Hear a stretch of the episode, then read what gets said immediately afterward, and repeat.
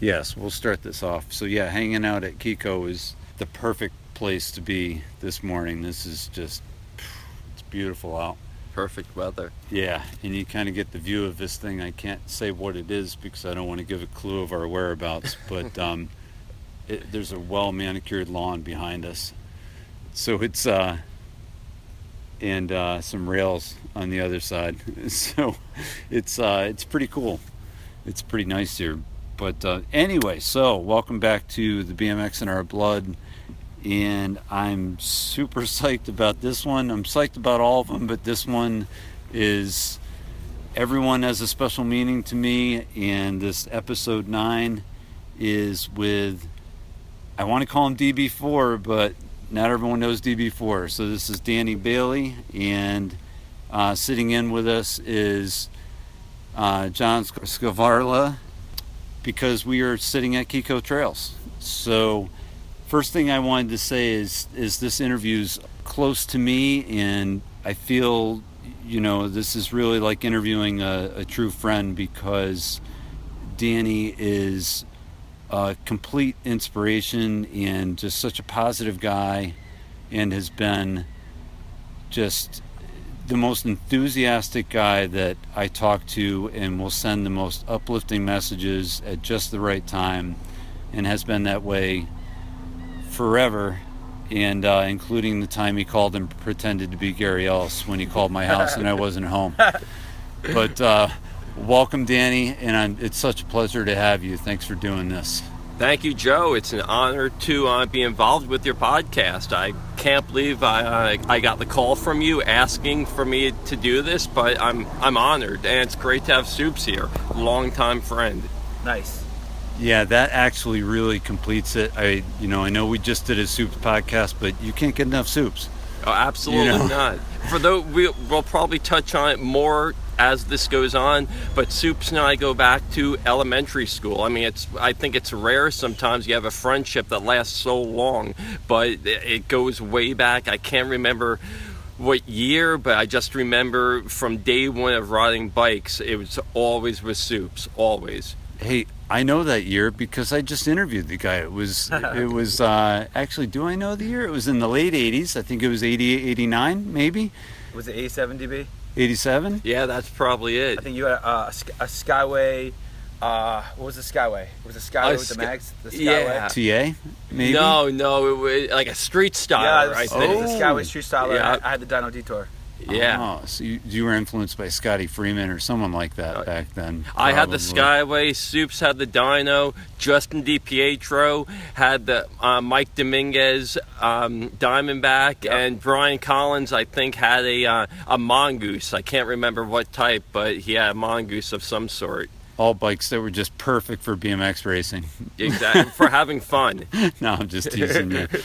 But uh, so yeah, let's roll right into it. Just give me a brief BMX history, uh, pre-trails, uh, just w- early years, because trails is a whole nother level that comes in a little bit later. So give me that.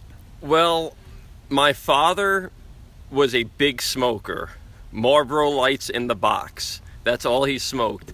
And we had a local convenience store, stationery store called Levine's. And like most kids, boys, all I wanted to do was be around my dad. So I would usually go with him up to the convenience store when he would get cigarettes. And there was all they they had a big magazine selection and they always had BMX Plus and I was always drawn to BMX Plus. And every so often my dad would allow me to get the magazine and I would read it cover to cover cover to cover multiple times. And that's what kind of sparked the interest. Then it's amazing how vivid the memory is. Remember it was my grandmother's birthday and the family was going out to eat. And we were going down Seacliff, no, excuse me, Glen Cove Avenue, and I saw a guy on a red cruiser pulling a wheelie, just going down the road, and I, I was in awe. And my dad said, I know his father. We fished together. And it was Rob Morales.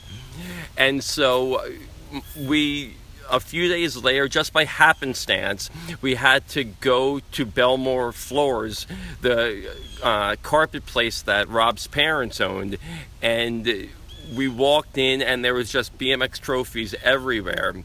And that's what kind of sparked the interest with riding and having a hero. I mean, when you're young like that, you kind of look up to people and you idolize people, and Rob was definitely that person for me. And then I don't know how it is now with kids, but when I was growing up, I was forced to go to church. I was forced to go. And I can't speak for Soups, but I think Soups was kind of the same way. Yeah, definitely. And Soups and I, I think, kind of met at church and we had mutual friends like a guy by the name of Mike Dubin, uh, Brian Collins, and we kind of just started from there. But other than Rob, nobody took it more serious than Soups and myself. Nobody. Huh. And So- that's kind of what what got the the interest and just the the the passion for the sport going. So that kind of makes me um, think a little bit about the time that you and, and Robbo spent together, and I'm sure you spent a ton of time with Soups too. But as time went on through racing, you started to travel a bit with Robbo, and I know that because you guys would come up to my house and ride trails. So, um, did that connection start to expand your view of BMX uh, through Robbo, or did you uh, do that on your own with, with guys like Soups and? Well, I've listened to Soup's podcast multiple times now, and he touched on, I think, a valid point in that Rob was definitely the catalyst to allow us to meet other people, but I'm almost positive that even if Rob was in the picture, we would have definitely discovered BMX. But going back to your question, I can't answer it multiple ways. Like I had said, I idolized Rob. I loved Rob from that young age. But then from that, as I got older, I no longer looked up to him. I no longer idolized him, which I think is a good thing because it grew into a, a legit friendship. I no longer looked up to him or any in any sense of the matter. He You was became ju- equals. Exactly, Yeah, and he was just yeah. a friend of mine. I mean, Soups and I were great friends with his parents and it was just great like that. And with that that's when we would start to travel. I mean i read i rode your backyard you jeff allen greg plaskett the olympian todd wells. I think Yes. you put a picture up on the internet of all of us drawing there. I mean and that did expand it past Rob because I traveled the country multiple times with Nuno Oliveira, Bill Dees, Bill Ferrante, and those we would travel and we would stay at people's houses who we never even met. Never even met, but it was just from the mutual bond of riding BMX.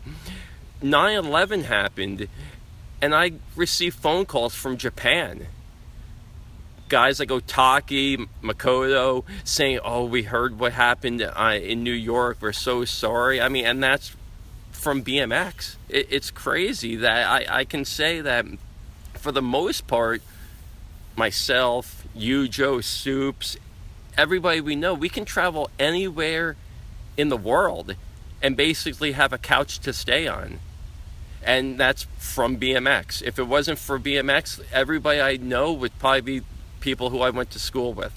And that would, for the most part, would probably be uh, the end of it. And due to BMX, due to traveling, doing uh, things with Rob, you, Jeff, Soups, it's endless of who you know, what you know, and I think that's what's so great about BMX to this day. You're absolutely right. I mean, we've we've all benefited from that. Those connections through BMX, huge. I mean, it's just been it's been awesome. Traveled the country and just always had a place to go.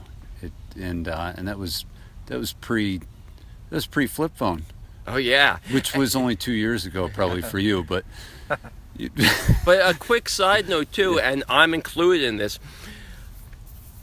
I feel that when you ride BMX, it's like skateboarding. It, it's not really a sport; it's more like a lifestyle. So in some ways, whether you realize it at the time or not, you make a lot of sacrifices to do it.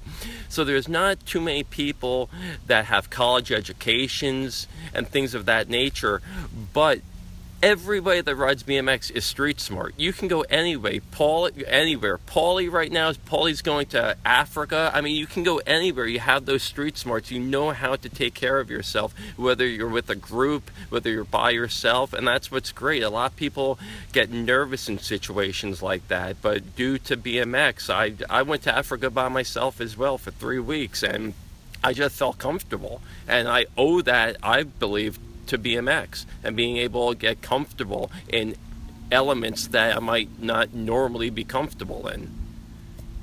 Makes perfect sense to me, and it and it's true. You know, um, I hear of a lot of people that actually go to, to South Africa, and, and I think it's it's probably somewhat connected. But you know, a bunch of you guys have gone. You know, Jay Lonergan, Yep. you, Soups, uh, Paulie's going. You went. Uh, Russ went, right? Dave Harrison. Dave Harrison too, pedal driven. Yep. Nice. So I mean, it's, I mean that's awesome. You- You're right. What other sport really gives you that kind of comfort level and exposure? That's, exactly. it's that's awesome. So let's um, you know, let's let's kind of roll into when racing turned into trails only for you. How long did you race for? Oh man, I I know I raced longer than Soups and a lot of the guys. I know my last year of racing, Brian Iorochi and myself went to a bunch of races myself. And went uh, to a bunch of races, excuse me, together, and that was by far the best year I ever I ever had racing. I basically made every main, B- um, but what year? I, Late late nineties? yeah, I guess late Well, I, nineties. I think I stopped in '99, so add a couple of years. Yeah, so I guess Okay. maybe 2000, 2001, something, uh, something like that. Eh, not to go off topic, but um, Mike Janacor and I are good friends, and we don't talk that much anymore. But we used to talk all the time, and we would compare things that we love about BMX and dislike. And I'm somebody in life, and it's a mistake of mine, but I hate change. I hate change. And when I think of BMX, I think of dirt berms and flat pedals. And I understand that you want to make things easier on the parents, people like Rich Soper who have to manicure the tracks and I respect that so I know the reason for the black top berms but still uh, as my great friend Drew Jenkins has always said anybody can ride a blacktop berm. Takes somebody special to really ride a dirt berm. And uh, BMX lost the dirt berms, they lost the flat pedals, they lost having the dirt contests at the racing, and with that, I think it they lost a lot of identity, and that's when everybody slowly crept away from the sport, me included, because I, I it just became something I wasn't very in, very much into, and the dirt jumping always, always I had an affection for. So it was just a natural progression to leave the racing side and go into the dirt side. And uh, I, I hope it's not wrong to say, but once I left the dirt, the racing side to the dirt, I never ever looked back. Mm-hmm.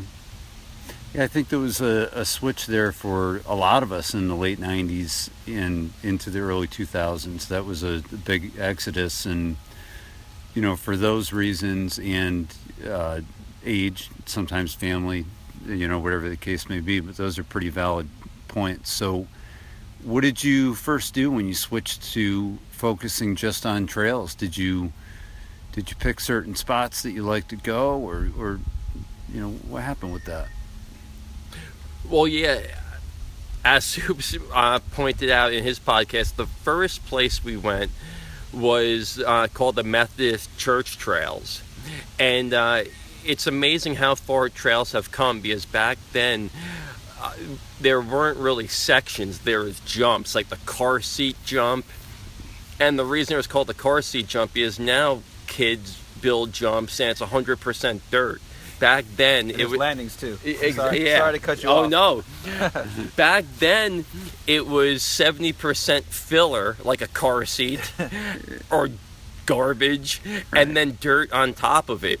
And that's where, as they say, we cut our teeth going there. There was uh, older guys like Rob Morales that would go there. Another guy that lived across the street by the name of Rob Minnow, and they had the nicest of bikes, by far the nicest bikes, and that's I think where we kind of like fell in love with the dirt jumping. But that's when we were totally raw. When we were over the moon for hitting a single jump. I mean, that was like the best day of our life to hit a jump, and then it just morphed into jumping sections and going to port trails. Port trails is what made me uh, the the dirt rider I am uh, by far e- easily. That's where I felt the most comfortable, and that's just kind of who made me who I was as as a, a, a trail rider. I shouldn't say a dirt jumper, and that's where I met an incredible friend by the name of Chris Palladino, uh, and he started this place in Queens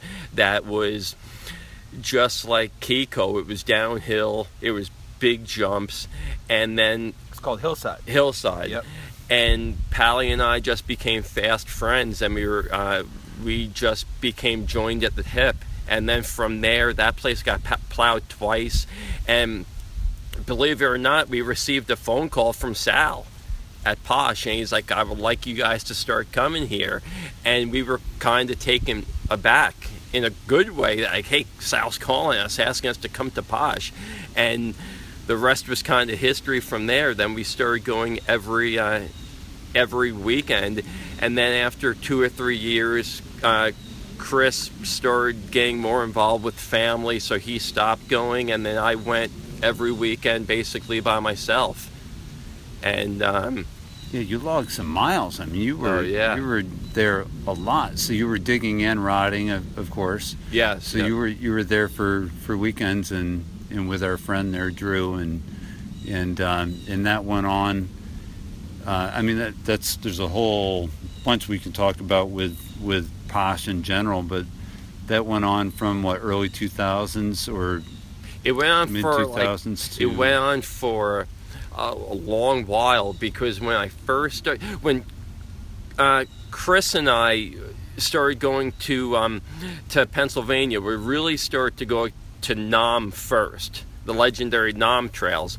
And we would stay. We we would never go basically for the. Well, we would go for the day. It would be myself, Chris, Darren Meenan and Soups, and we would go here and there sporadically because we were all ride uh, port trails. right. And then once we kind of broke away from that, it would be myself, Darren, and Chris, and we would go to Nam. And then once that kind of broke down, it was Chris and I, and we would go and we would always spend the weekend. We would stay at Chicken Wrap.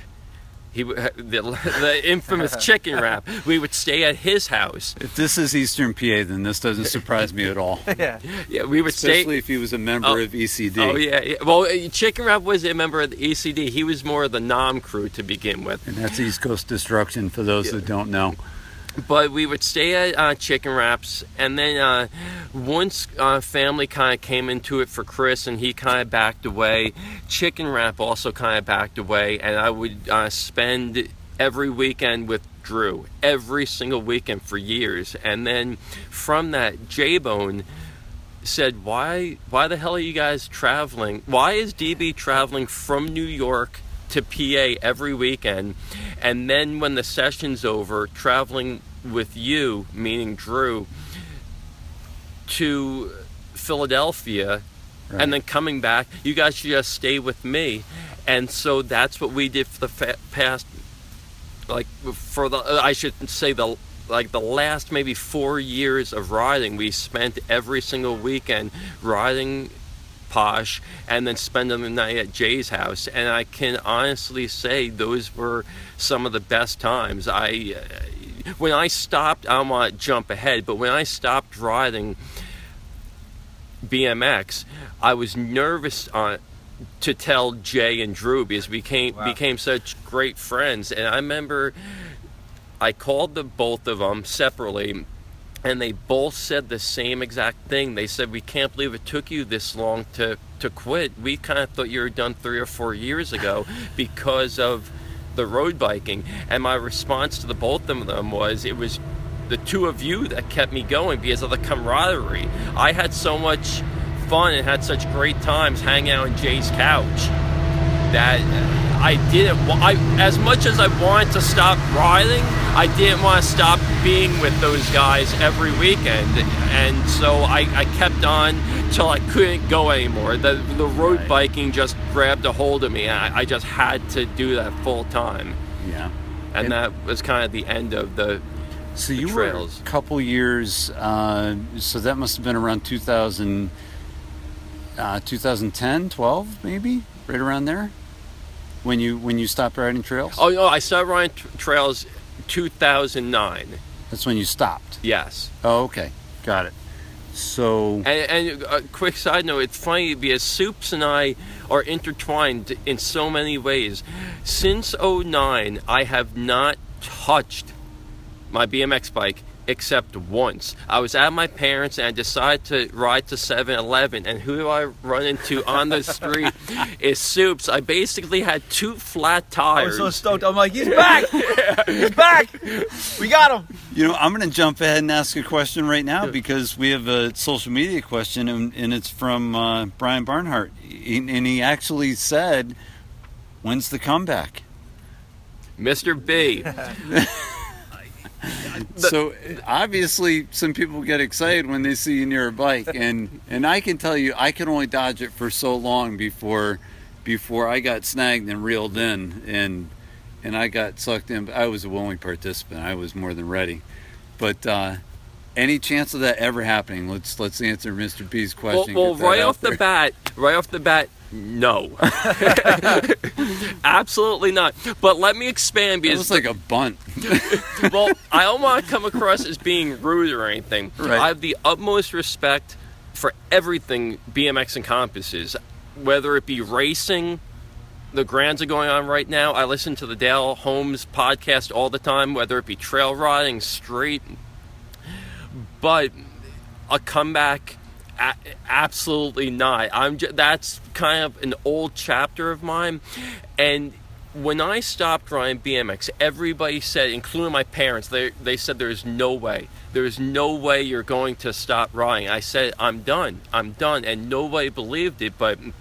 It's true. I just I knew that I was done with it. Like I said, it was the downfall for me was the road biking. That was the downfall because all the energy and passion and love I had for BMX then got transplanted into road biking and BMX unfortunately for lack of a better, better term kind of went to the waste side but that's the truth though and so because uh, Mr. B always asks about me making a comeback, but like I said, all the love I've, I have for the sport, a comeback, no. That's a past chapter of my life. And I was actually with Enos a couple of weeks ago, and that was the first thing Enos asked me. And I answered him the same way. I said, no, no comeback for me. I still love it, still follow it, but no. I think You'll- everyone asks that because they miss you. Yeah, uh, I- yeah, I was going to say the you. beauty of that, and I'm going to cut right in here. The beauty of it, and I, I know this for personal experience.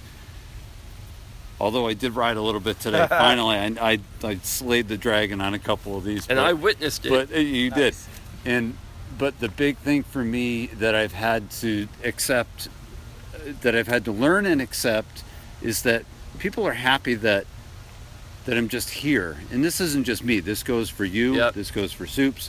You could put down your bike tomorrow in Soups and people are just happy that you're showing up at the trails and you're just still part of the scene. We've all talked about this. We don't have anything to prove. Oh, and yeah. you know, we did this for ourselves and nobody else, but the friendships are forever. So regardless of whether you pick up a bike and ride again, you're still part of this friendship circle and I, I think that's huge and I think we're all grateful for that. Oh yeah, thank you. And it's mutual. I mean, all these guys. I mean, I could talk for days about everybody I met, whether it be once or people I became lifelong friends with from BMX, because it's so vast. I mean, you're dealing with people from Japan, from Australia, from from Alabama, Arkansas. I mean, from all all areas of of the earth. And so, and everybody has different outlooks on life. Everybody has different outlooks on BMX, but you learn about that from BMX from traveling, and that's what's so mm-hmm. great about. So, I, the the happiest day of my BMX life by far was the very first time I went to Shoreham BMX. Easily, I remember it like it was yesterday. I w- it was like going to Disneyland, and I'll, I will never forget it. After all the places I've been, all the people I've met, the number one most vivid memory in my mind is the very first day I went to Shoreham, and I'll never forget it. That's awesome. That is that is really awesome. So let's get into what drew you to the road. Um, you're obviously a super driven guy, super focused. On is it endurance? You know, there there's got to be some things that some some challenges that really sucked you in. there's a couple. The, the most probably conf- controversial is by far Lance Armstrong. I always loved the Tour de France. I always watched it. I knew everything about Greg LeMond, Laurent Yeah. Fignon, uh, Eddie Merckx. I knew all about that. Bernard But Hinault. exact Bernard, exactly Yeah. the cannibal, and uh, and Rob was into Eddie it Merckx, too. There was plenty of times I'd be over Rob's house and we'd watch the Tour de France. But I never ever even entertained buying a road bike. I mean, Greg LeMond was an American hero. I, he won the Tour de France multiple times, but I never watched and said, "I'm going to get a road bike." Lance Armstrong came along, and I said, "I'm getting myself a road bike." And Bill Dees, Snips, who used to work for Snap Ride Publications, he had a road bike, and he was nice enough to let me borrow it a couple of times. And he had a top of the line road bike, and I just fell in love. But it was Lance Armstrong that caused me to to buy the road bike. It was bar none. It was him, but it also fell into my my wheelhouse in that I love BMX. I feel like I trained my ass off, but I just I was not built for racing, I, and it, it breaks my heart to say that. I mean, my dream as a younger kid was to be my hero Gary Ellis or Ronnie Gasca, Tim Strzelecki. I mean, I got to line up on the gate with those guys every week at Shoreham. They normally wouldn't race; they would practice, but those guys are legends. Tim Strzelecki probably has one of the best amateur careers ever. You could put him against Shelby James, Inhee Lee, all those guys. I mean, the multiple championships he won, whether it be world or national. And I got to say, I was friends with him. I mean, I I, I can text with them. I, I mean, who can say that? But um, I just wasn't built. My body wasn't built for. No matter how hard I trained, I would be lucky to make the main. I'd be lucky to make the semi, and then I would run track in high school, and I was always good at. it. I wasn't great, but I was good at. it. But then I started doing the road bike, and I hope I don't sound wrong, but I felt I, I found that I was like great at it, and it was kind of eye opening to me that you always heard stories about guys these big time factory BMX guys that would go to the races, win all their motos, win the main, and then their bike would stay in the box for the whole week. And then they go to the next race, they unbox their bike, and they just mm-hmm. didn't really have to ride. They were just naturally good. And that wasn't me in BMX, but I found that was kind of me in road biking. But I also would and still do ride my ass off. I mean, I ride to and from work, and um, I I used to be the senior MEO at my job, and that is I'm in charge of all the heavy equipment. I had to be at work at five o'clock, so I would wake up every morning at two. Because I don't like being rushed, so I'd wake up at two. I would um, brush my teeth, eat a little something. I'd be out the door by 3:30, and I'd, I'd ride my bike uh, 26 miles to work at 3:30. I'd get to work. I'd do my job. I'd run the boxes or drive the payloader, and I'd get off at 1:30, and then I would ride home a 46 mile route. And then I'd be home for about an hour, and then I'd go out with my road bike group, the Triangle Cyclists, and do another 50 miles. So that was on Tuesdays and Thursdays. So, and I just found, found that that was me. And I would occasionally race, and I mean, the worst I've ever done in a road bike race is second place. Like, but I mean that that's that's Wow. me. It was- that's me. I, I It's also uh, in our in our small town. There was a guy known for road bike road bike racing. His name was Jeremy, and like he was like the big shot of it. And then he, he would brag about all the, you know everything that he's done and this and that. And then you know within maybe six months of DB like riding road bikes, he was smoking this guy. That was that's what he was known for. So that was that was pretty awesome. That was pretty funny. It is, and you know, Yeah. I think there's something to be said for, it- you know, body types. It's, Oh, it's, definitely. um, you know, some people just have the body type for whether it be cross country running, you know, cycling, BMX. You know, you got the body Yeah, type yeah. for it, and and you know whatever threshold physically for it. So I, I think it makes perfect, perfect sense, and I, I think it's cool. But um, I think uh, Soups had a pretty good question there about your riding because I don't people I don't think people realize how amazing the the, the distances are and the energy that you put out there is. It's it's amazing. So uh, what did you? Thank you. What did you Well, have, Soups? uh, another thing is going back to trails before he made the transition Mhm. uh, from BMX to, to road bike racing. You can kind of see this happening because let's talk about the Don at Posh, the Me- Oh, Megalodon, yeah. Oh, which yeah. was a was which uh, was a side section off of Jay's quality section. yeah. Quality was long and hard and technical to begin with, and then Jay built the section that branched off of that, went up the hill, did like a half or a figure eight, and then went right back to where it started, and you linked back into it, and it was what a 45, 50 second lap. yeah, uh, at BF timed it one time, and I think it was like 50 seconds. Yeah, yeah. And I'm gonna say, I hit it once or twice in my life, and coming from a racing background, I was like, "That's crazy. This is hard."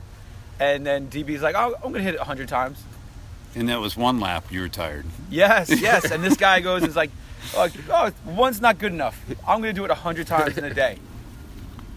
Wow. Right? And how many times Yeah. did you do that? Did you do I that? di- I did the 100 uh, two times. That's crazy. But yeah, I- Yeah, and that was uh, I think that was 2007 and nine, maybe. well, it was, both, there? it was both in the same year. Oh, what? Oh, that's right. Yeah, it was it the same both- year, but it yeah. was like July and September or something, right? Yeah, yeah. So you know what? Let's jump ahead because Rob Delucky asked a question about that, and um, how many? Well, we'll get right into it. How many 100 lap days did you complete on the Megalodon? So we kind of know the answer to that one, right? Well, I, I'll let me branch off a little bit with the Sure. Don. In my riding career, I had two heroes. One, as everybody knows, is Gary Ellis, and the second, it may sound weird, it may not, but is Tim Strzelecki. And I only say it may sound weird because Timmy and I are the same age. But he would go to the trails and just do lap after lap.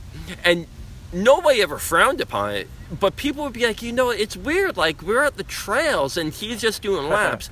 but I was the opposite. I was like, that's awesome. Like, that is awesome. So, fast forward to Posh.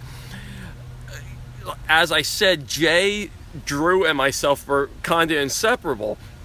And I remember getting a phone call from Jay, and Jay's like, "When I hang up with you, I'm calling Drew. I'm making a new section." This was the dead of winter. It was the dead of winter, but it was I'm going to make this um this uh this section called the Don, the Megalodon, which is a prehistoric fish. That's what Shark, a Megalodon. right? Is that what a Yeah, shark? a Giant shark. so he goes, it's going to go off quality. So I'm okay. So when it comes around, myself, Drew, and Jay worked on it. And then we got so into it. Drew and I, Jay was like, I'm washing my hands of this section. It's totally your guy's section.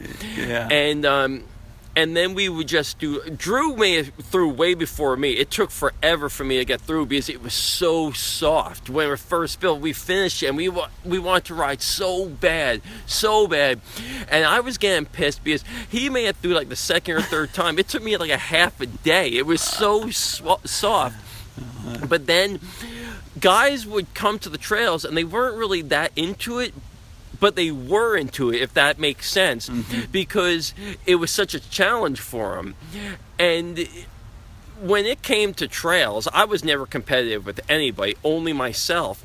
But getting the thought in my head for the 100 laps was one my endurance but also I would always hear people say like that's so hard, that's so hard. So I remember I said to Drew one day, I'm like, I'm going to do hundred laps. but the thing that's amazing, Drew is my best friend, mm-hmm. and it- it- to this day, I can always rely on him to always be honest with me.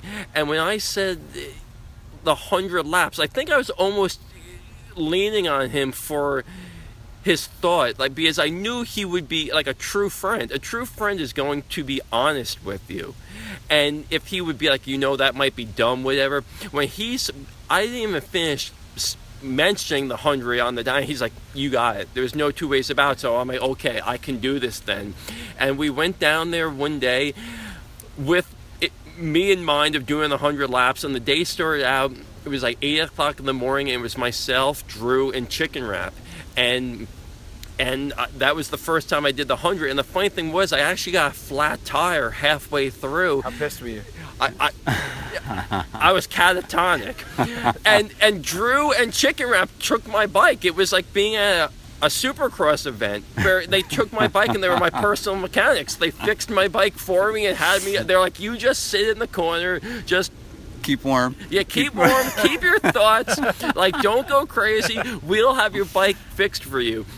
And that that is what kind of set off in my mind the hundred on the the Don, but it started like I said basically with Tim Strzelecki. I was always kind of in tune with what he was doing. I wasn't a big he did a lot more tricks than I did, but I was never a big trick guy. I just loved the aspect of riding trails with your friends, just doing laps and Timmy was big into the laps and I always kind of just latched a hold of that. And then when we got a section like Megalodon, that was just perfect for me. I mean, I would be it would be a Wednesday and I'd be I can't wait for Saturday. I can't wait for Saturday to do the Don. And then like I said it became addicting for other people. I mean uh, anybody you can think of would hit the Don.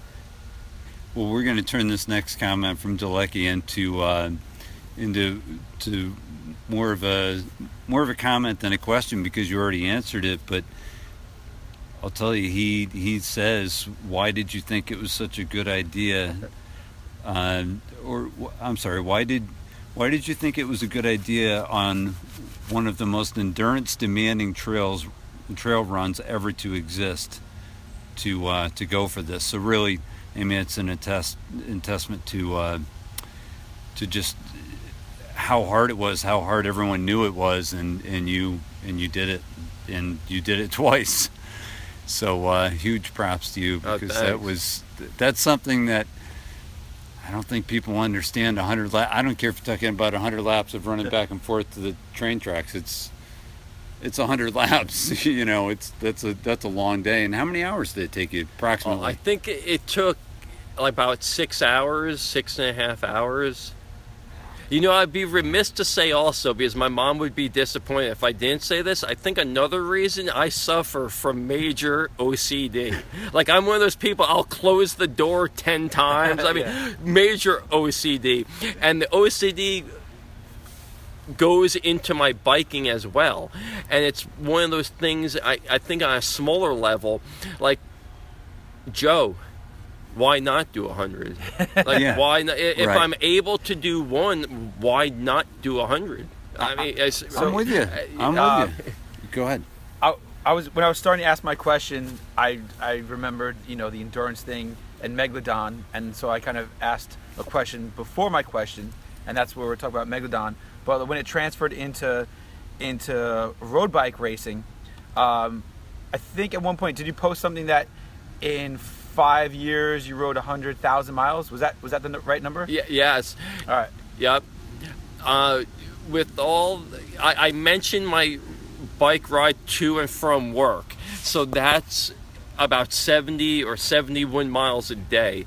Then every Tuesday and Thursday, I tack on an additional 50 miles each one of those days to ride with my road bike group.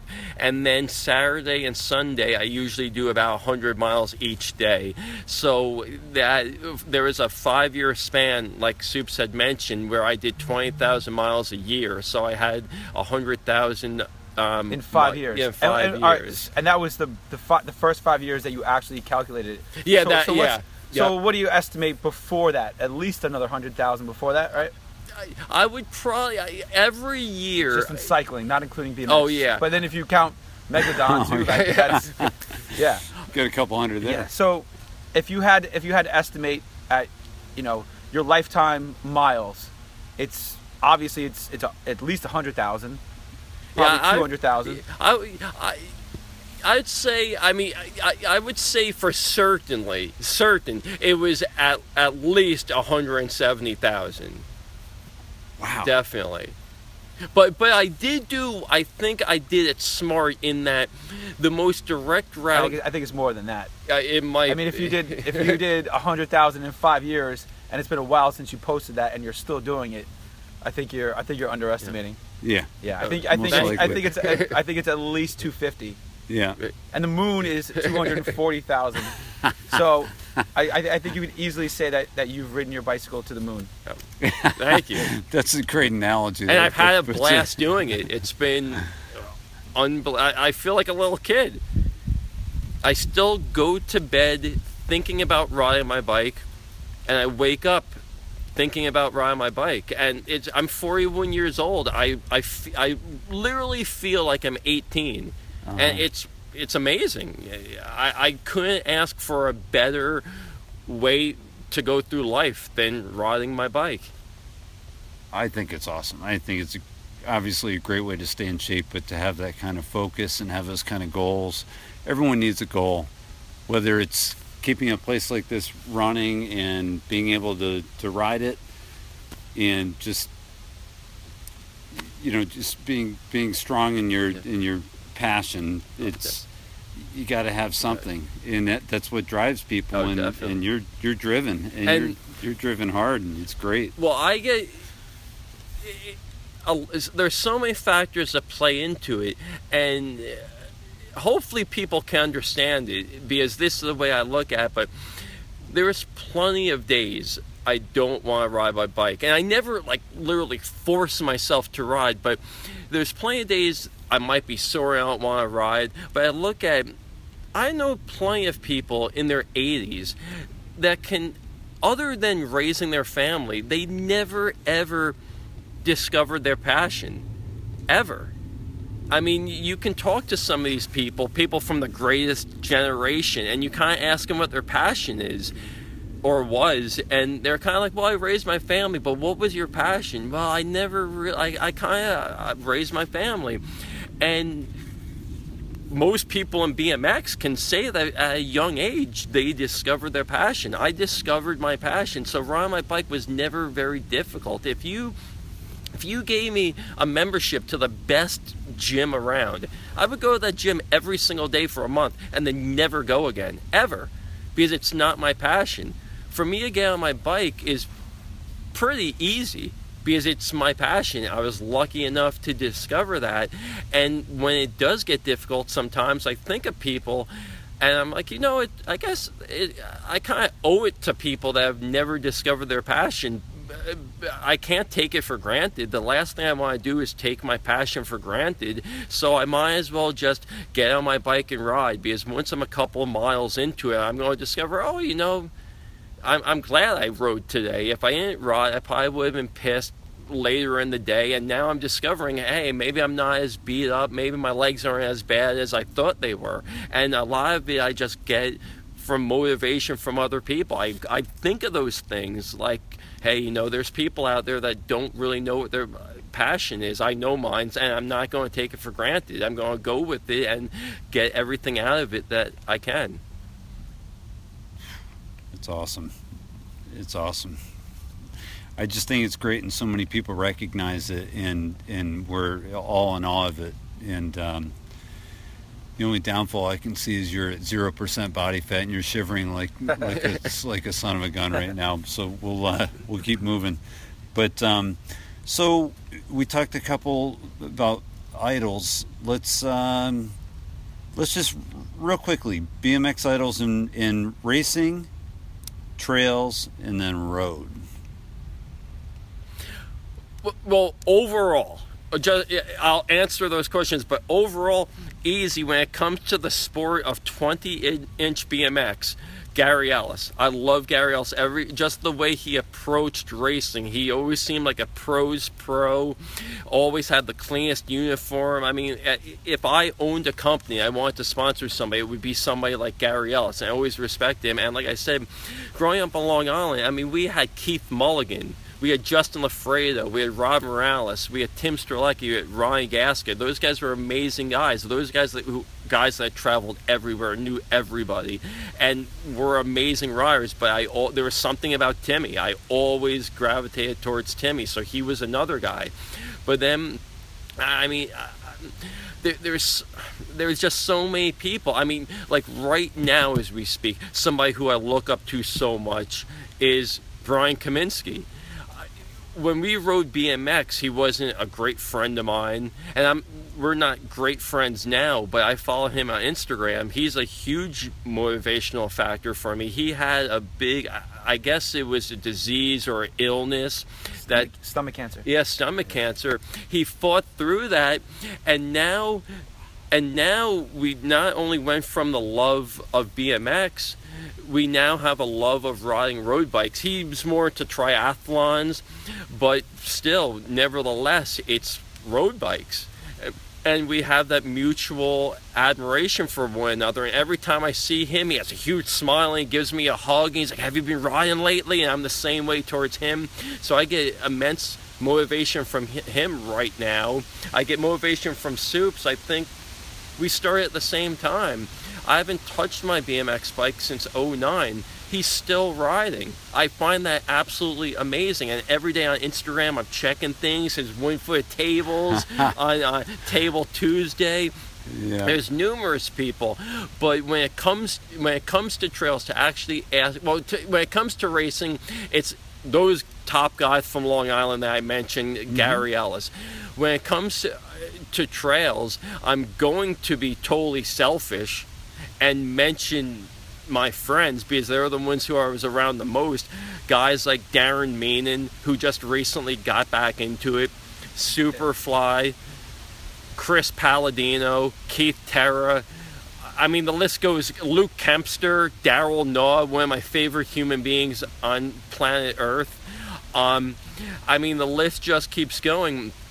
And quick sidebar, the thing that's interesting that I think it crosses all bounds is you have guys who are superstars, Corey Nastazio, Chris Doyle, nicest guy in life. Nicest guy in life, Chris Doyle.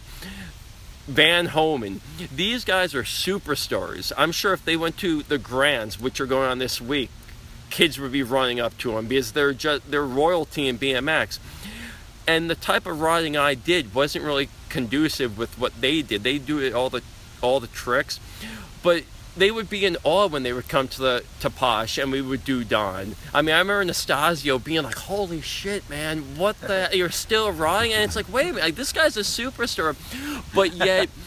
It crosses bounds. He's willing to not have a closed mind and like, hey, this guy is just like doing whips and that's it. He's recognizing, like, hey, this guy's doing whips, but he's doing lap upon lap. The same thing with Doyle. Doyle would come to the trails and be like, hey, Jay, uh, you mind if I do like a couple like tail whips or 360s? Are you kidding me? Like, why don't I mess the jumps up? It's like, well, you're, are you, are you kidding me? There, there, there's no plausible way you're going to mess a jump up. There's no Chris Doyle, you're not going to mess a jump up.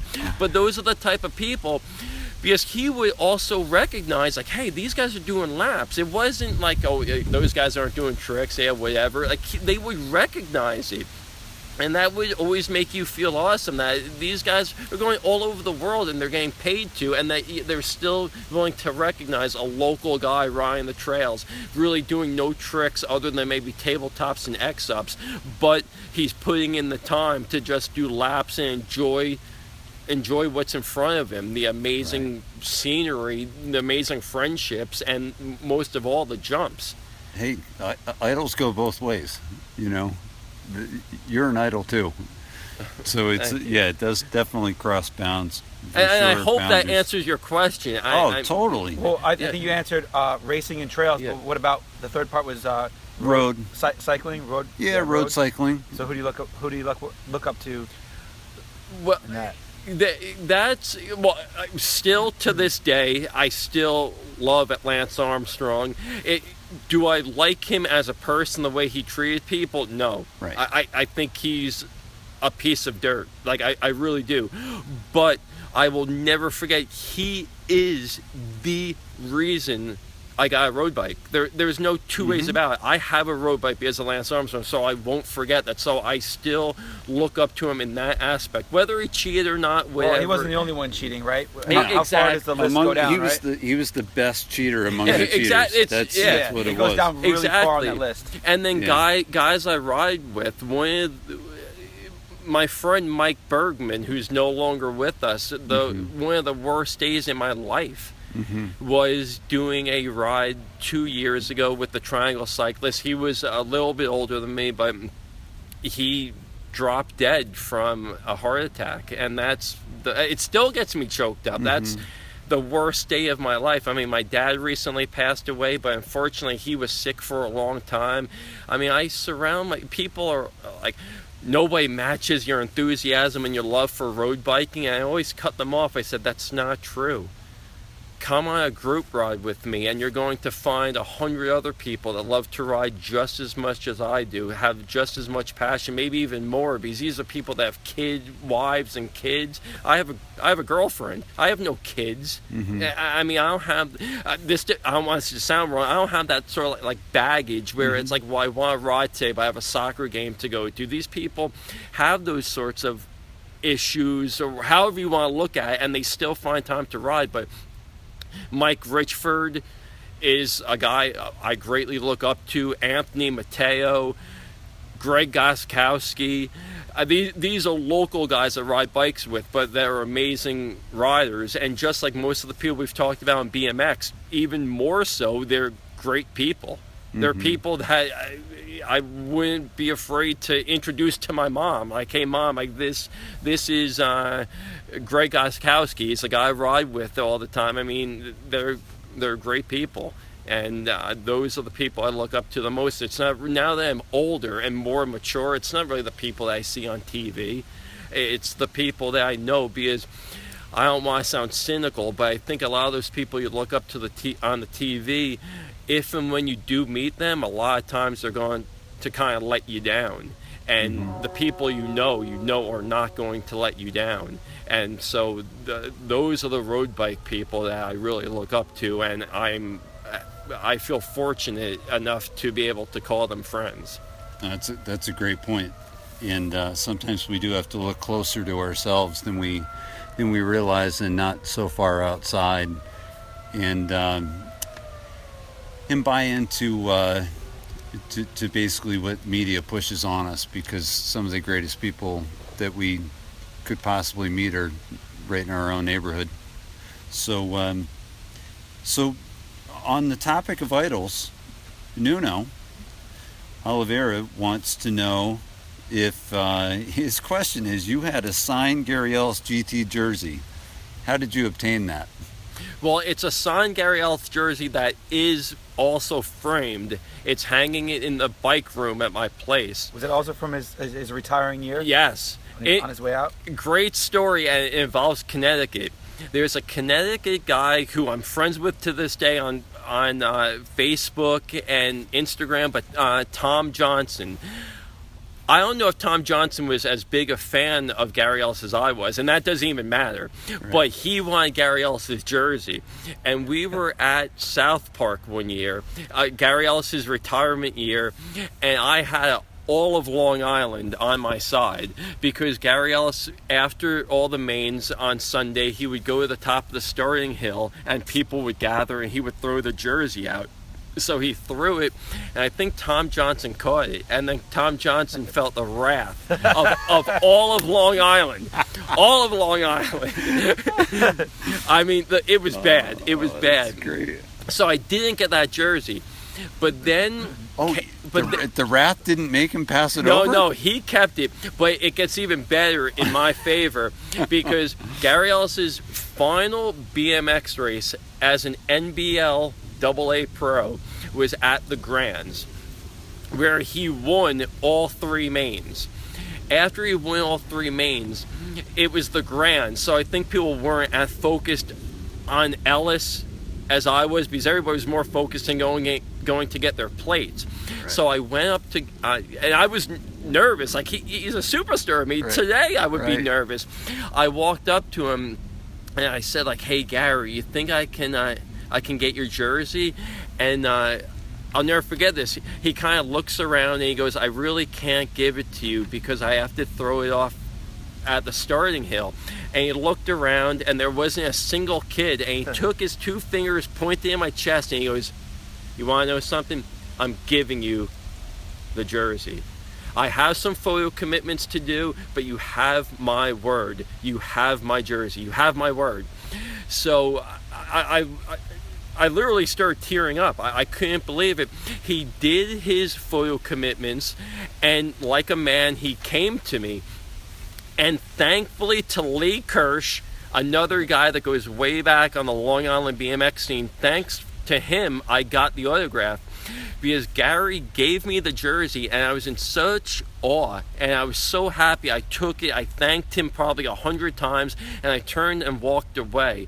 And and Lee goes, DB, why don't you get him to sign it? So, so like, but the amazing thing is, the man that Gary Ellis was, he before I could turn around, Gary walked up to me. He put his hand on my shoulder, kind of spun me around. He goes, "Would you like me to sign it?" I, I said, "Yes." He goes, "Stay right here. Don't move. I'm going to go get a marker." When I got a marker, walked back to me and signed it, and I couldn't, I couldn't believe it. And my parents, my parents weren't huge BMX people. I mean, my mom didn't care if I won or I lost. She just wanted me to be safe.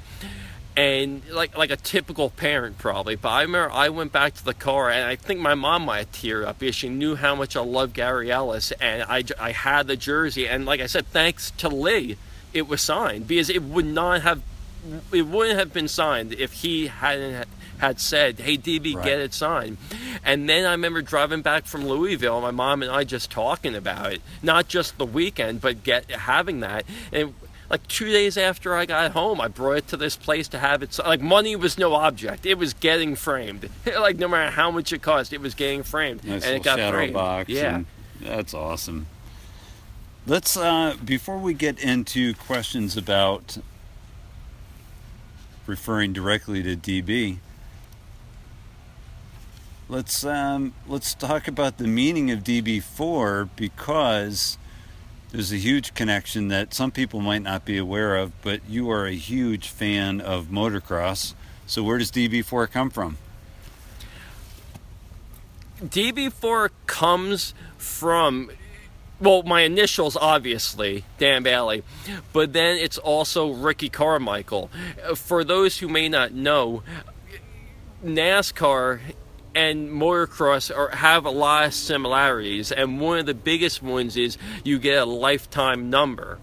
And the number four was a big lifetime number to a lot like a lot of big name motocross supercross guys and the the the biggest guy I would say was Ricky Carmichael and the reason I came up with the DB4 is I am not tech savvy at all I know nothing to this day I really know nothing about computers I have a tablet. I go on my tablet. That's how I do my social media. I have a smartphone now. It has no social media apps on it or anything. Everything's done from my tablet.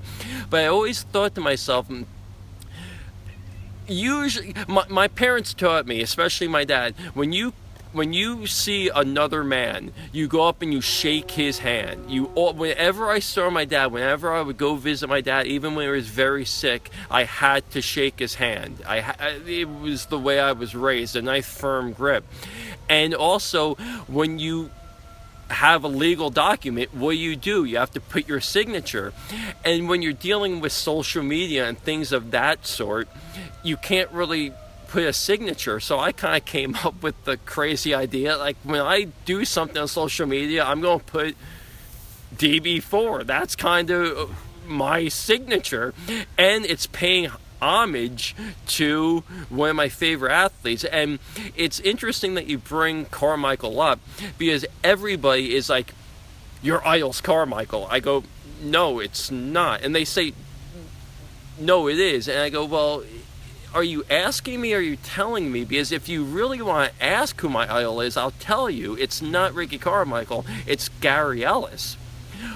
But, but uh, I just love Supercross, and always did. And and Carmichael, I think, no matter what sport you're talking about, the ferocity that guy had was just next to none. His training, everything. I, I mean, next to none, and that I just fell in love with. I mean, and that's why and, and, somebody like Gary Ellis also didn't have a lifetime number. I mean, to me, he's always number one. And I know I'm not the only Long Island guy that loves Ellis. It's also Ryan Hoey is another big Ellis guy. But um, but I fell in love with Carmichael, so I thought Carmichael, my initials, online signature, and that's what came up with DB4. as simple as or as complicated as that is, that that's how DB4 came about. Nice. All right. Well, this brings up a good question from Shoe Brian Shoemaker. Who would win in a fight between Ricky Carmichael and Lance Armstrong? Oh, that's it. Well, Ricky, uh, just like most motocross guys, Carmichael is basically a midget, so he's not going to have the re- reach. Lance Armstrong would definitely have the reach, and I guess also like a lot of retired athletes, Carmichael has gained quite a bit of weight, which Armstrong hasn't. So I'd say Armstrong, and plus Armstrong, I I really think would. Uh, slit his mother's throat to win. So yeah, I he doesn't like to lose. Exactly. So I, I say Lance Armstrong. Absolutely. Probably, probably, probably a good choice. Probably a good choice. I listen to his podcast, and he's he, he's pretty much the same. But uh, all right, so let's get into some other some other things. Um, you, you got a bunch on your phone, I think, Soups. Uh, questions yeah. that came in later. Why don't we mix in a couple of yours? Uh, Tom 13884, which is uh, Tom DeStefano, asks, "How long could you ride a sit-down wheelie in the '90s?"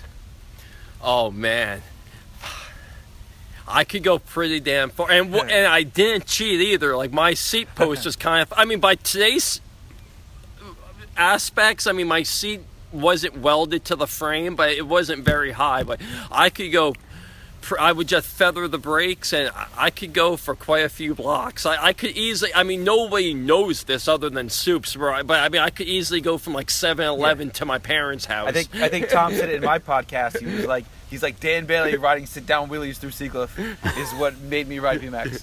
Oh, yeah, that's right. I yeah. remember that. Yeah. yeah. And, and yeah. Go ahead. Spe- speaking of Tom, I would be remiss if I didn't bring him up because I brought like Kay up. Tom's another guy. Tom had, Tom is like Soups. A lot of these guys, he lives BMX. Him and his brother. His brother's a big rock climber, climbs like mountains, all sorts of stuff. But Tom holds a special place in my heart also, not just for being a great person. He had a major, major injury last year, a major injury, and he's back still loving BMX. And that's another thing about BMX is I've always said BMX you can't go by aesthetics that you can see uh, Soups and I, you, Joe, everybody has gone through this. You see the guy that's big into BMX, aesthetically built like a brick house, has one bad fall, you never ever see him riding again. And then you see other guys like myself who's smaller in stature that just keeps coming back. I mean, Tom is like none of us are young anymore. We all feel really young, but we're not, we're no teenagers anymore. Tom had a serious, serious injury that uh, He almost invo- lost his foot. Yeah, Oh. almost Hanging- lost his hanging foot off by skin. and now he's back riding again and loving it. And uh, so much respect to him. Uh, I, I meant to bring Tom up before, and I forgot. So I'm happy that he. uh, I thank him for the question, and I wanted to get his name out there as well. Darren has a bunch of questions. So Yeah, um, let's hit some of these. He's got a couple good ones in there. yeah, um, some of them are quick. How many hours a day did you practice breakdancing in your basement as a kid? I love these kind of questions. Oh man, break the well. It wasn't in my basement; it was in my garage. But uh, I, I, I guess I'd spend maybe like an hour, an hour and a half every day. nice. All right, And, this- and this with is- breakdancing, I will never reveal, but I do. I do know Jeff Allen, the redheaded stepchild. Oh, I do. nickname. I do know his breakdance name, but I will not tell. but I, Oh. but I do know it. yeah, these are questions from Darren Meenan from Man Made BMX in the seven line. Um, better car, Kia or Jeep? They both lasted a long time with really no uh, maintenance other than oil changes, tires rotated. But I would definitely go with Jeep. All right. He also asks, when did you reinvent the DB Tuck? The DB. um, I, I don't know, but the DB Tuck got me in a lot of trouble at work because I always wear my work pants, and every couple of weeks I'd, I've, I would have huge holes in the ass from the tire constantly hitting my uh, hitting my ass. So that got me in some hot water at work. Not that I really cared, but uh, damn, probably around the port days. So these were true skid marks. Oh yeah, it would wear holes right through the pants. Yeah. Um, I have a question also. Um, were you sponsored? Were you were, were you or were you not sponsored by Knucklebone? Oh, that's a classic story. I, I, I, I don't know if you'd say sponsored, but did they send? Did Spencer from Knucklebone send me stuff? Yes, he sent me a package or two. Yeah, And, that, and and how did that come about? that came about. Brian Collins, Rob Morales, and myself watching. It might have been a New York Knick game back when the Knicks were actually good. Over Rob's place, just coming up with funny ideas, and we called Mosh and mocked Sam. Arellano, slamming Sam. So it was a prank call? A prank call. And then we did the same to Knucklebone, but the guy at Knucklebone, Spencer, actually took it serious. Like, Sam Arellano was cracking up and all that. Spencer from Knucklebone took it dead serious, and we are just told. Totally clowning him, and I gave him my address, thinking nothing's gonna come of it. Next thing I know, I had like two packages in the mail from Knucklebone. Oh my gosh! Wow, you've always been a prank caller, haven't you? Son of a gun. Um, I think the last one on social media is from um, J Bone BMX, Jay Lonergan from Posh. He asks, um, uh, where does your PMA and dedication and energy come from everything that you do? D- definitely, without question, my parents.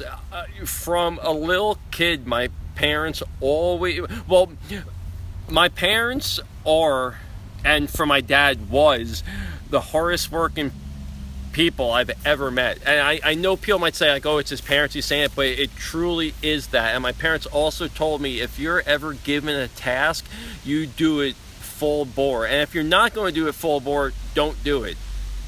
And if you start something, you finish it.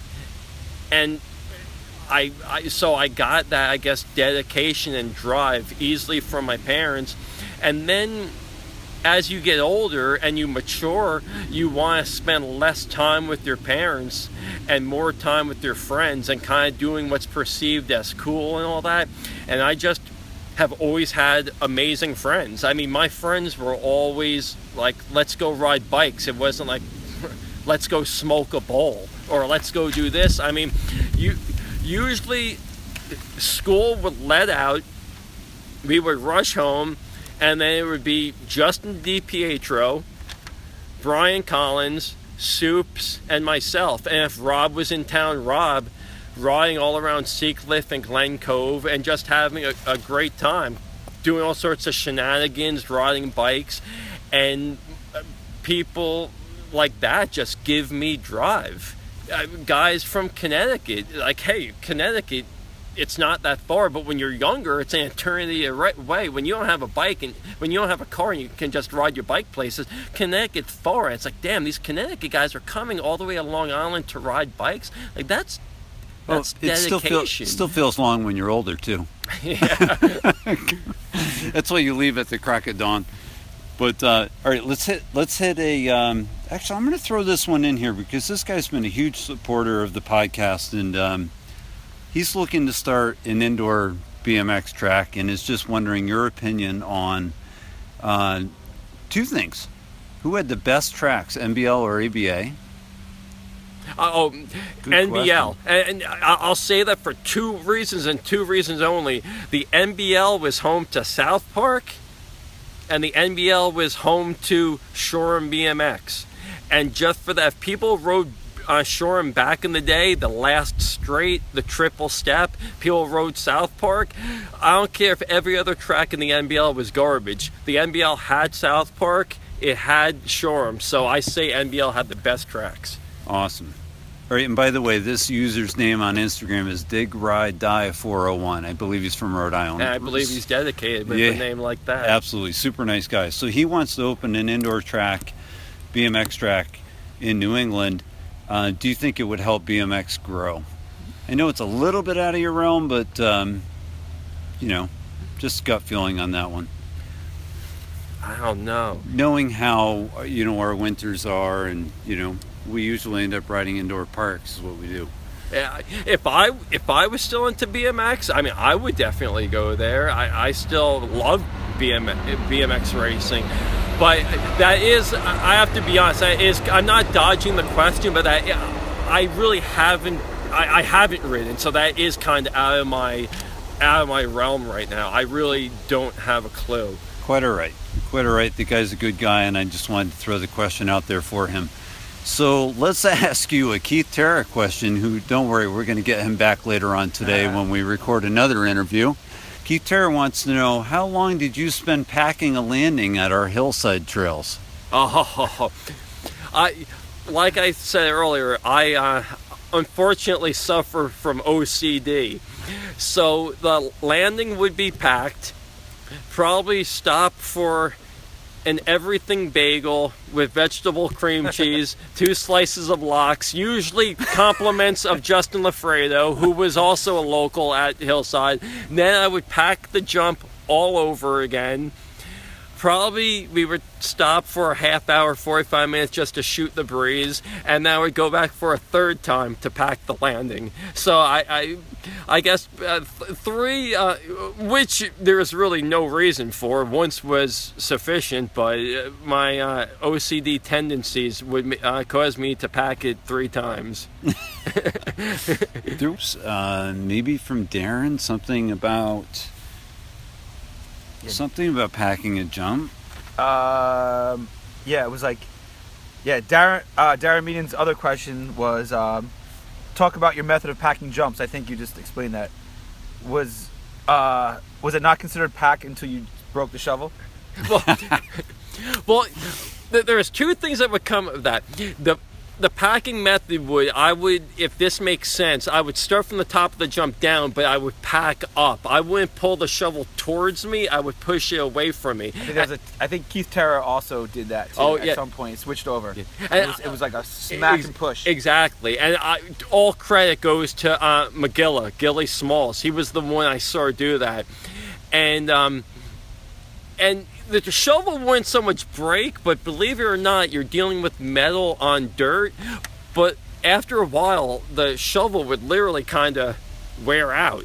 the metal, I guess, just from the friction of being on the clay, would kind of wear out after a while. But do you have a couple stories you want to tell about uh, some BMX stories that people might be interested in before we uh, kind of get you warmed up? Maybe put you into some kind of warm suit or whatever th- people that- do in road Well, the sun's out now, so it's good. It's when it goes beyond the clouds. But for those who aren't here, I'm sitting in the middle, and I have Joe to my left, and I have Soups to my right. So I can start off with a Soup story. It, it really isn't that much like BMX, but it just ties into BMX. The the the trails that I mentioned before, that Soups also mentioned, the Methodist uh, church trails. We would go there all the time. And one day, it was either the spring or summer, two older guys showed up that we were friends with. Uh, that I guess we somewhat looked up to. Not they weren't like on like Rob Morales level, but they were good riders. This guy Rob Minnow, this other guy Pete Santiago, decided to show up on their quads. so, uh, so Soups and I, being the young kids, uh, think that's amazing. Like, hey, like they stopped and asked us if we wanted to ride on the back. So, like, of course, we said yes. so I get on the back of Rob Minnow, and he lives across the street. Soups gets on the back of Pete Santiago's. Well, with that, the the church custodian comes out and starts running after us. So I'm on the back of Rob's. Rob guns it, goes like maybe 200 feet, and then he's like, jump off, Dan, jump off. So I jump off, and at this moment, the guy is like chasing Pete. So Rob is out, out of this guy's line sight. So I hop off, and Rob just goes across, puts the garage door down, while Soups is on the back of Peter's. Peter does not live across the street. Like Peter doesn't live far, but he doesn't live across the street. He lives like blocks away. So Peter, who was like the local criminal, yeah. decides to not only gun it and take off, but doesn't tell Soups to get off like Rob did to me. He's like, stay on. Yeah. So I'm back at the trails with my bike and Soups' bike, and I'm like, where the fuck is Soups? Well, Peter decides to go all the way home, probably going like 60 miles per hour because well, the dude, the dude gra- like the dude grabbed me and was holding yeah, onto my right, shirt. Yeah, and he just gunned it. So like I was holding on to Pete, like holding on to him, and this guy like we started dragging the guy, and he's holding on my shirt, and I was like, this is crazy. That's right. I forgot they grabbed you. So so then they kind of just disappear. I don't know, like a half hour later, like Soups right. comes back. I'm like, what the hell happened? He's like, yeah, the guy grabbed me. We went all the way back to Peter's house. and where Peter lived isn't too far from where you're parked right now at the 7 Eleven. Oh, okay. And then I can tell a story about you, Joe. I remember going to your house, and like I said, I remember guys like Todd Wells being there. I remember the Fosters being there. I remember all sorts of guys being there. And one of the big reasons Rob and I, because I always, Rob and I would always go together. One of the big reasons we went there, like, we're like, we can't wait to ride the trails, but yeah, who cares about the trails? Joe's magazine collection. that is why we wanted to go. And I remember there was a few times you had the gorgeous house and you had the basement. You had the lazy boy you had like two lazy boy chairs. And when we went it was around this time of year where it was we always went like around this time of year where it was kind of chilly and the temperature drops at night. And you have this gorgeous house upstairs, and Rob and I would sleep downstairs where it was freezing. But the only reason why we would just be going through the magazines all night long, just looking at these magazines. And it was amazing, and it, it broke my heart when I found out you got oh, rid of them. Let's not talk about it. this haunts me to, to this day. Oh my gosh, that's what happens when you when you turn away from BMX sometimes, and you're not really thinking. And, and there's two other guys I I, ha- I I have to bring up stories because they're so close to me.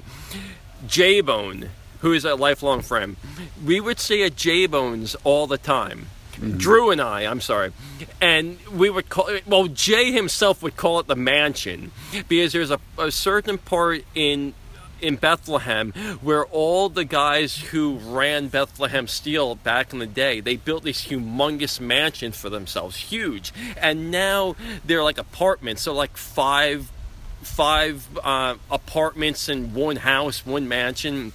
And Jay lived in one of them. So every weekend, even when it was not nice out, we would go just to hang out. Like it would be a crap. It would be it would rain all weekend, and Drew and I would still go to Jay's to hang out. And every year in Bethlehem, they have Musikfest. And there's an infamous rider, an amazing rider in Bethlehem. Well, he used to ride. His name is Brian Stimmel. Oh, yeah. And he's he's known as Munns. And he would always come over. Great, great guy, great family guy. And he came over one time, and he had a few drinks in him, and we are going to go down to Musikfest, which is like a world famous uh, music uh, festival that goes over a couple of weeks, and all famous acts, whether it be rap, country, rock, people, all those uh, different genres of music come together for this festival. So the, Jay and Brian huge. I don't know if they still are, but were huge into the ultimate fighting.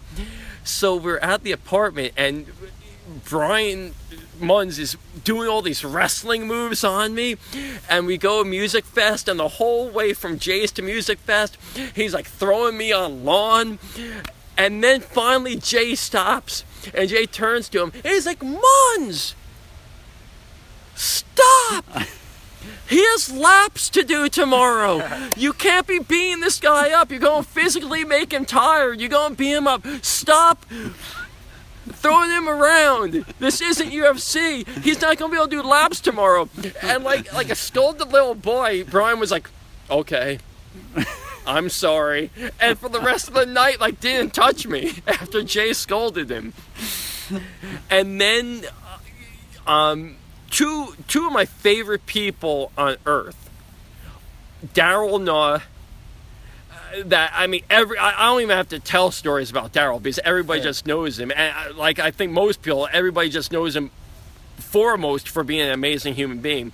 Now another guy, I, who's so close to me, I'm not afraid to mention his name uh, because I know he's not going to get mad. I have to, but Drew Jenkins, who I've become good friends with, is with his family, his mom. I mean, I used to have deep, deep conversations with his mom when I would stay at his house. I mean, it was his mom would make us breakfast.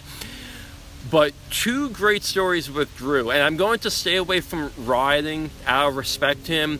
But two stories that I also remember like yesterday. Myself, Drew, and Phil Podesnak. Well, well, myself, Drew, aka Drexel, and Phil Podesnak, aka Factory.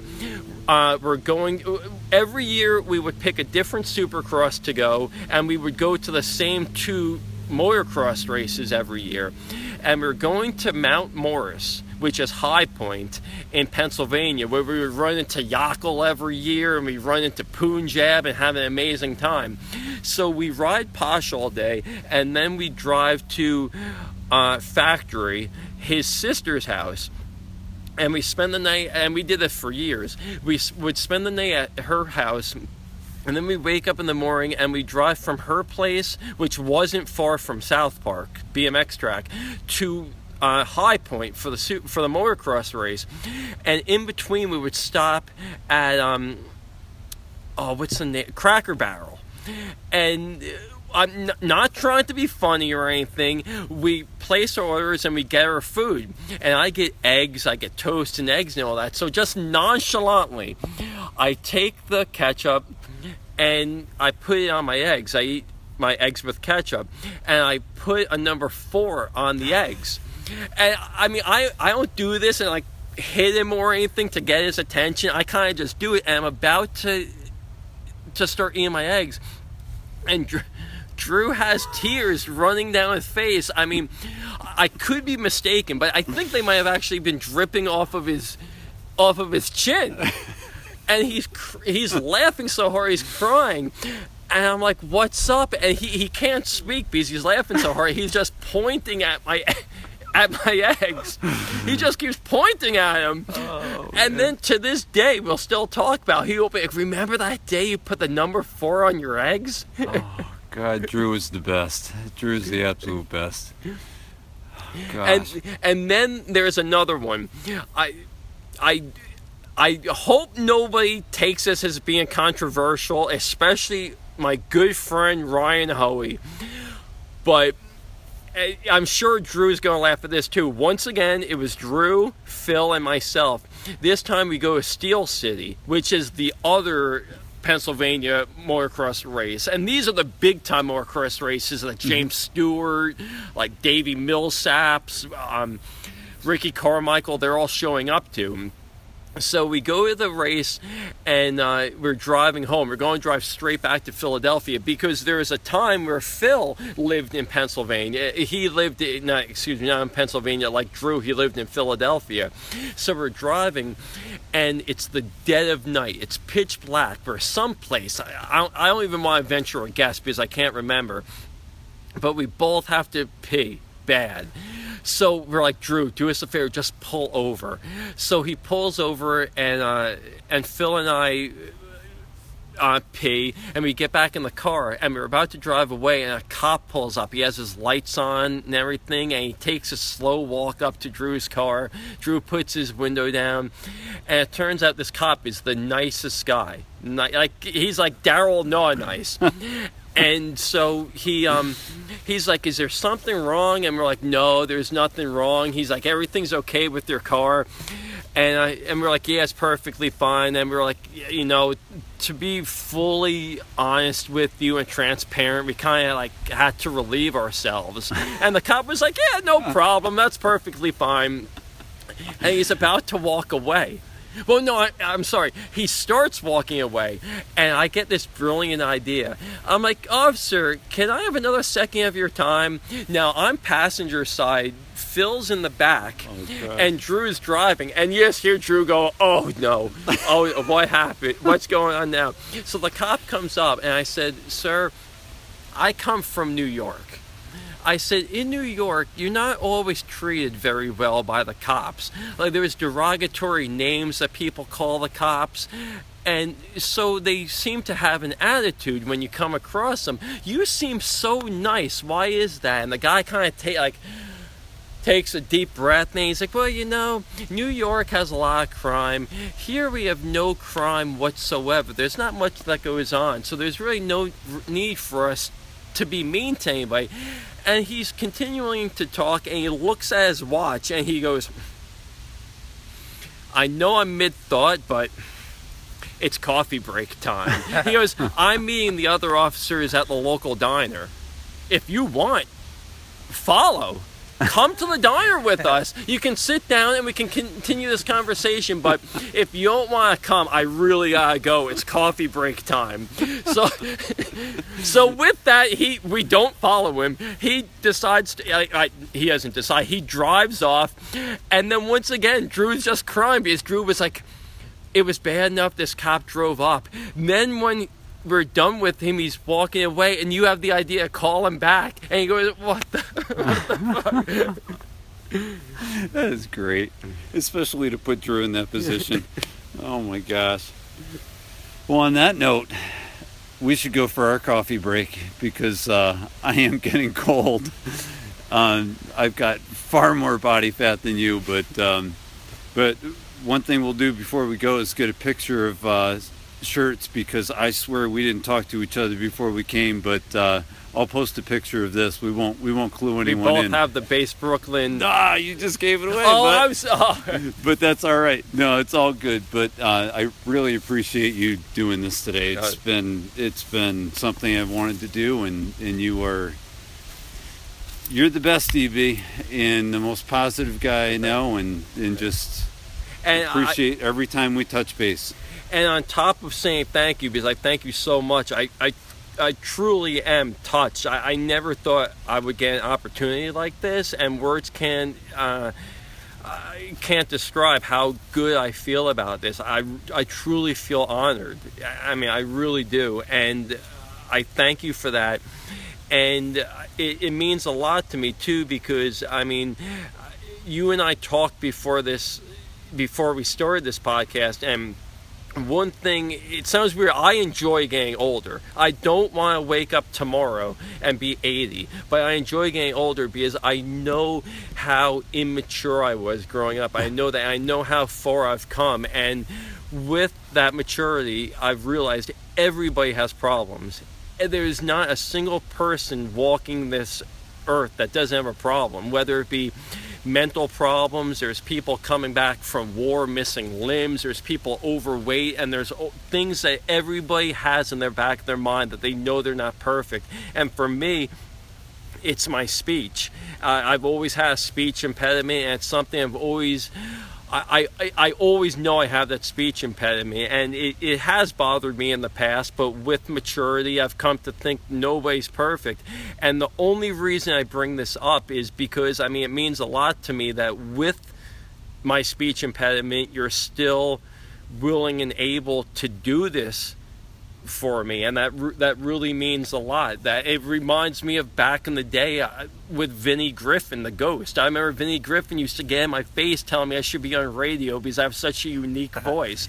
But I, I mean, awesome. but from my heart, I, I thank you because I would never think that with my speech impediment anybody would want to hear me over the radio or think, whatever you would consider. Anyone that knows you. Uh, just doesn't notice it. Yeah. You know, yeah. like I don't I don't notice it. You know. No, I don't notice it, at just, all because it's the personality yeah. and that that far outweighs any.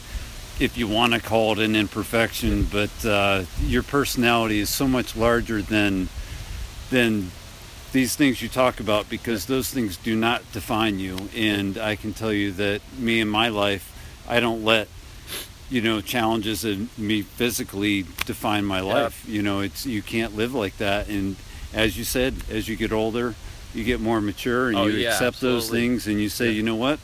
Everybody's got something. Exactly, so um, yeah. but you uh, and you can't let it define you like you said. Absolutely yeah. not. Absolutely not. And you're going to find when you listen to this and when everyone else does that uh, you're going to be so happy you did it. And i know hundreds of people if not a thousand will be so happy that you did it. So thank you so much. Thank you. Thank you to you and awesome. Soups. This is awesome. And it's great just not not I don't want to keep carrying on, but it's great that I may not ride anymore, but I still stay in tune with everything going on and it's great that this is taking place right now at the trails. Yeah, a awesome. place that held I hold so close to my heart, whether I do it I still do it or not. It, it's a place that is very close to my heart, trails in general, and to be able to do this with the two of you who I have so much history with at the trails is just icing on the cake. Oh, I appreciate that, and I completely agree. Everything that I do with this podcast is is really um, meant to be face to face and personal, and on locations, at locations like this, because this is what brought us all together. Yeah. And, you know, I think it's so important to do it that way. I would rather, you know, take the trip, hustle, and have this face to face contact and this interaction because it's it's priceless. You know, it's I uh, it's great. So thank you again for doing it. It's been great. And thank you, Soups, yeah, for thank you, for giving us the trails and just just giving so much of yourself and uh, and you know yeah, DB deserves it. You know. Yeah. Everyone, you know. Thank you. Need to hear the DB story. oh yeah, and they will. They're going to hear the DB story, but DB Thank is you. DB's iconic, man, and and you uh, you thank me, but I, I'm thanking you. So uh, anyway, I, I, can only say thank you. I mean, I really appreciate it. Well, let's get the picture with our, our matching yeah. base Brooklyn shirts because this is amazing that we chose to wear the same shirt today. But uh, all right, signing off.